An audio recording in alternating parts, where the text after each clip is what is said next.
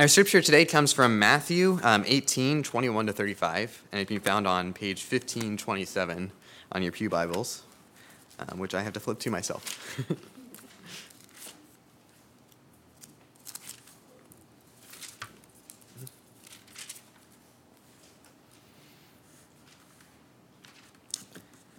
then Peter came to Jesus and asked, Lord, how many times shall I forgive my brother when he sins against me? Up to seven times? Jesus answered, I tell you, not seven times, but seventy seven times. Therefore, the kingdom of heaven is like a king who wanted to settle accounts with his servants. As he began the settlement, a man who owed him 10,000 talents was brought to him. Since he was not able to pay, the master ordered that he and his wife and his children and all that he had be sold to repay the debt. The servant fell on his knees before him. Be patient with me, he begged, and I will pay you back everything. The servant's master took pity on him, canceled the debt, and let him go. But when that servant went out, he found one of his fellow servants who owed him a hundred denarii. He grabbed him and began to choke him. Pay back what you owe, he, he demanded. His fellow servant fell to his knees and begged him, Be patient with me, and I will pay you back. But he refused. Instead, he went off and had the man thrown in prison until he could pay the debt. When the other servants saw what had happened, they were greatly distressed and went and told their master everything that happened. Then the master called the servant in. You wicked servant, he said. I canceled that debt of yours because you begged me to. Shouldn't you have had mercy on your fellow servant just as I had mercy on you? In anger, his master turned him over to the jailers to be tortured until he should pay back all that he owed. This is how my heavenly Father will treat each of you unless you forgive your brother from your heart. Amen.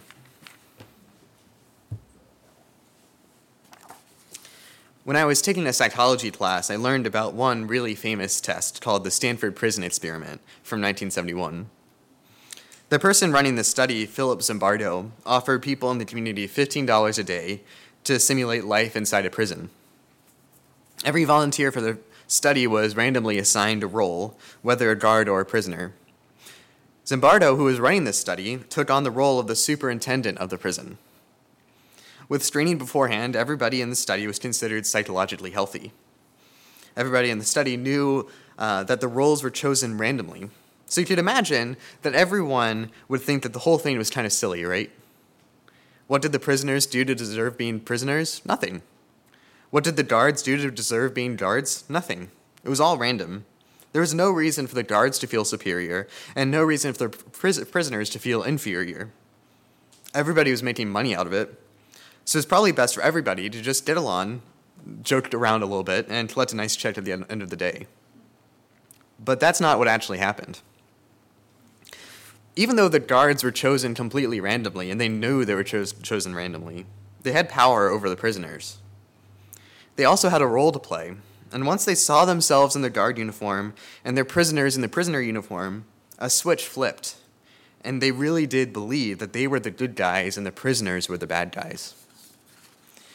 The prisoners were told that they did something really bad, even though they didn't, and the prisoners believed them. Within a single day, the prisoners and the jailer and the jailers had real resentment for one another. The guards acted really cruelly toward the prisoners, to the point that by day three, several prisoners had mental breakdowns, um, and they had to leave the experiment.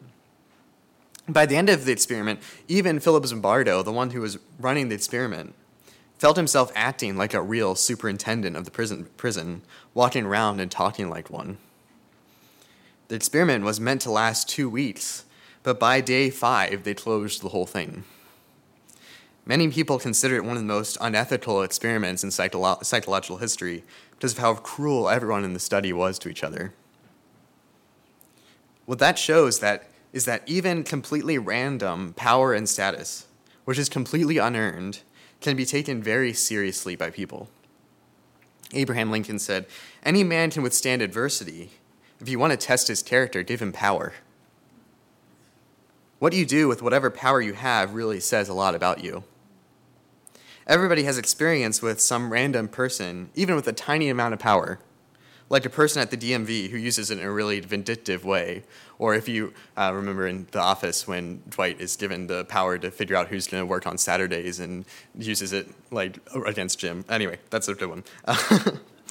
These people are just tyrants with less power. You also have experience with people who do whatever they can to help people. Both those things say a lot about a person.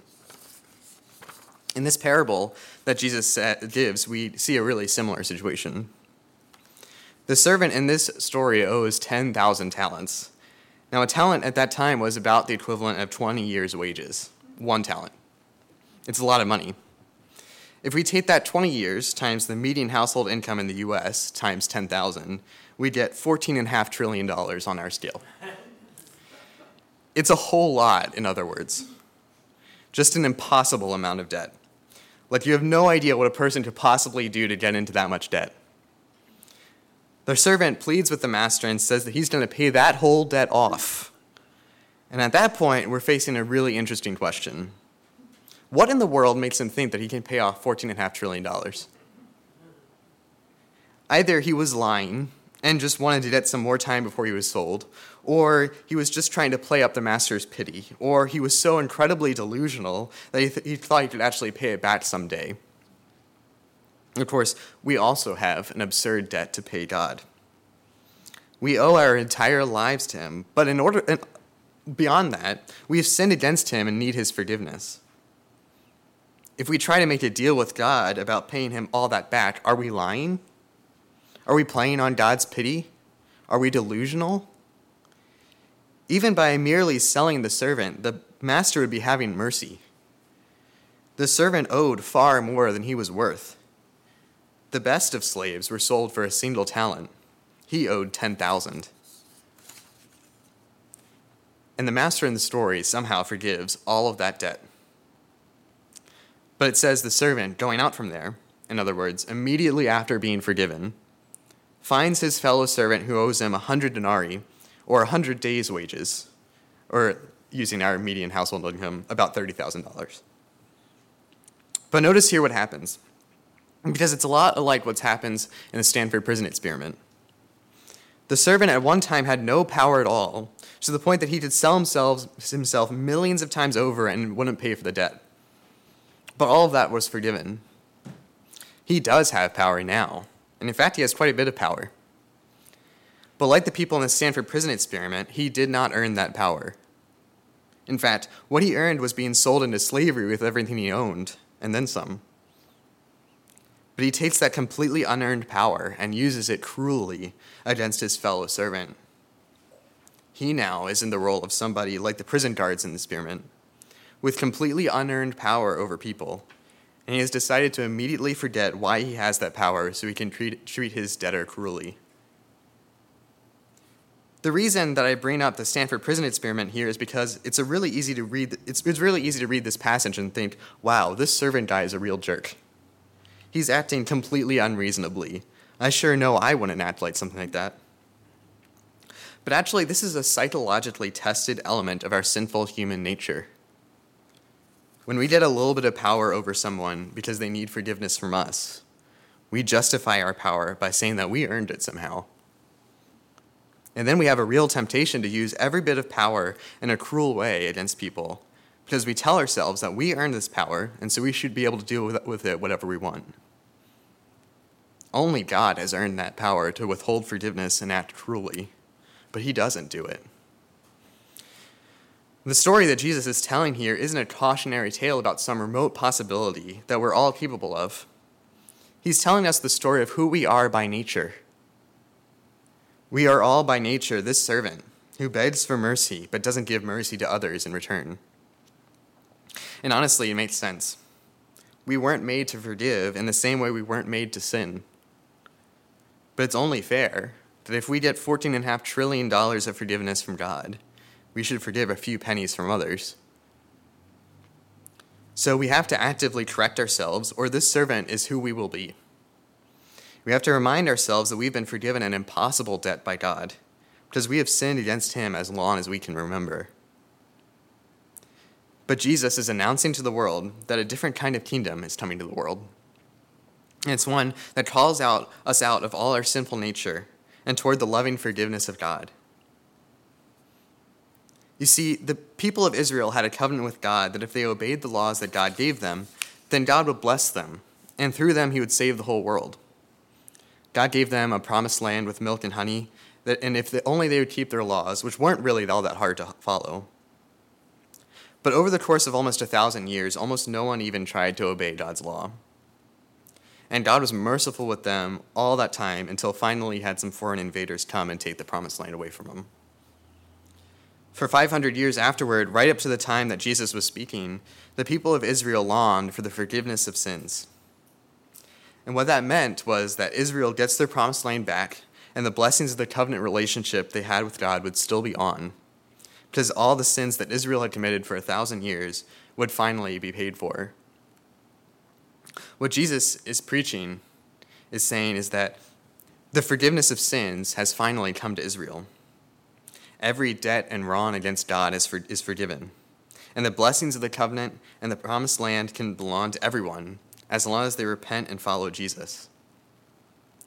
But the people of Israel had a lot of resentment for all these Gentile nations that kept them under subjugation. But God isn't just forgiving and canceling the debt of Israel He's forgiving the sins of the whole entire world so that every, everyone can join in the feast and party of reconciliation. And just think of the worst sins that you've committed. This enormous debt that you owe God, but as we have sinned against Him since birth, is just getting canceled. No strings attached, no debt counseling, no mortgage, no wage garnishing, nothing. Just completely canceled. And it's being canceled because God Himself is paying that debt. Because Jesus has fulfilled every bit of the law that God has given Israel and is bearing the consequences of those sins and all the suffering of the world on His shoulders on the cross. And then He defeats those sins by rising from the dead and freeing us from the, its power over us. It is incredibly good news. The world is saved Every burden we bear is being lifted off of us. Everything is set right. And God is returning to dwell with his people. And it's going to be just like sin never happened, except even better, because God's unending love toward us has been revealed all the more through his forgiveness. So that is why Jesus says the kingdom of heaven is like this. In other words, now that the kingdom of heaven has come to earth, it's going to create situations a lot like what's in this story. The world has changed through the work of Jesus Christ. The reign of evil leaders and demons and arrogance and pride and vindictiveness have been cleared out.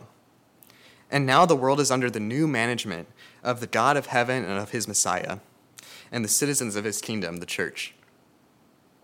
And if the world is changing, that means we're going to have to get used to some really new situations like this one. Every sin against God is being forgiven. And that means all of our debt is wiped clean, and we can live free lives as sons and daughters of God. That means that at the very essence and core of this new kingdom, you find forgiveness of sins. All other kingdoms hold grudges and invade and conquer and draw blood based on wrongs committed generations ago. But this one is different. The kingdom that God is bringing to earth through Jesus Christ is based entirely on the forgiveness of sins. It's its founding charter. And that's because it has to be. No one would be a part of this kingdom if sins weren't forgiven, because everybody has sins that need to be forgiven. Forgiveness of sins is the central rule of this new kingdom because it's the foundation it was built on. You cannot be a part of this kingdom if you do not forgive sins. In fact, the previous passage talks about exactly how a church should deal with the forgiveness of sins. A person should be given tons of chances, even after significant sins against the body of Christ. And if at any point in that process, a person in church in the church listens to you, repents and changes his ways, Jesus simply says, "You have gained a brother." No further punishment, no isolation, just full inclusion into the body of Christ. That's what the kingdom of God in the church looks like in action. Because of Christ's action on the cross, now the world is in a situation like the servant in this story. You have all been forgiven an incredible debt, and the question is will you forgive the debts that you are owed in this life? Will you recognize that the power that you now have to forgive sins is completely unearned? Because if you do, how could you not joyfully forgive even the biggest sins that offended you? This is a time for partying and joking and love and generosity for your neighbor, because you have been given an incredible gift that can never be replicated. How could you not get caught up in the joy of all this all forgiving kingdom? Do you despise the gift that you've been given so much that you wouldn't want to give even a tiny portion of it to somebody else? On the other hand, you might fall back into the sinful nature where you once lived you might find yourself looking a lot like the guards in the Stanford prison experiment, who have been given a power of moral superiority and uppityness that they never once earned. You might think that you aren't obligated to forgive others, but you're wrong. You have no right to hold a grudge against others for their sins. You might have before you were forgiven, but you certainly don't now. God has seen every single thing that you've done, every disgusting and shameful and hateful thing, and has forgiven every bit of it. Now, I sometimes think that forgiving other people is something that makes you a super special good person. But there's plenty of people who don't forgive sins who are good people nonetheless. But that's not what the parable says. The master says, You wicked servant. He doesn't say, You pretty good servant who can become an even better servant by forgiving others. Forgiveness is not optional to be a part of this kingdom because the whole kingdom was founded on forgiveness. And if you don't forgive, you're shunning the most distinctive aspect of this kingdom. You're telling it that you hate it. And it's true. The debt that the second servant owed was the first, was a lot of money. I'd take that 100 denarii or $30,000 any day. The sins that people commit against us can really be significant. But we're obligated to forgive others because that's what the kingdom is. In fact, as this passage makes clear, we will be treated by God in accordance to how we treat those that sinned against us. If we forgive others, their sins will be forgiven. Or if you forgive others their sins, we will be forgiven. If we don't forgive others, we won't be forgiven. The servant wanted his fellow servant thrown in jail for not throwing, paying his debts, so the master threw him in jail. He got exactly what he asked for. We will be judged exactly as harshly as we judge others. You read this parable and you see so many parallels. The unforgiving servant asks his master, Have patience with me, and I will pay you back everything. And his fellow servant asks him the exact same thing Have patience with me, and I will pay you back. The very words that we use to beg forgiveness from God are the same ones that you will hear every day from those that are begging you for forgiveness. And this servant would have to be so cruel not to hear that in his fellow servant's voice. It'd be so hard for him not to remember what it was like five minutes ago to be the one with an incredible weight on his shoulders, begging his master, Please just have patience with me a little longer and I'll pay you, knowing full well he would never actually pay him back. But the same thing is true for us. When someone is asking for our forgiveness, we should remember what it feels like to go to God when we need forgiveness. Not good. We should hear the same desperate plea in their voice that we had when we went to God. And how could we not take pity then, knowing the fear in their hearts that is just like the fear that was in our own? How could we not recognize that the only reason we have the power and standing to choose to forgive others is because God has given it to us? So then, don't you want your neighbor to feel the same joy and relief that you felt when God forgave you? Wouldn't you love to be just like your master, who loved you so much that he forgave you everything? And wouldn't you want this church to be the one that's built on the forgiveness of sins, where we can party and feast together because nothing stands between us and God and between me and you? Let's pray. All forgiving God, you have cleared us of an incredible debt that we could not pay. Help us in our daily lives to experience the freedom that comes from no longer being slaves, but being daughters and sons of God. We pray that that forgiveness would inspire us to forgive others, and so that they would also experience that joy. In your name we pray. Amen.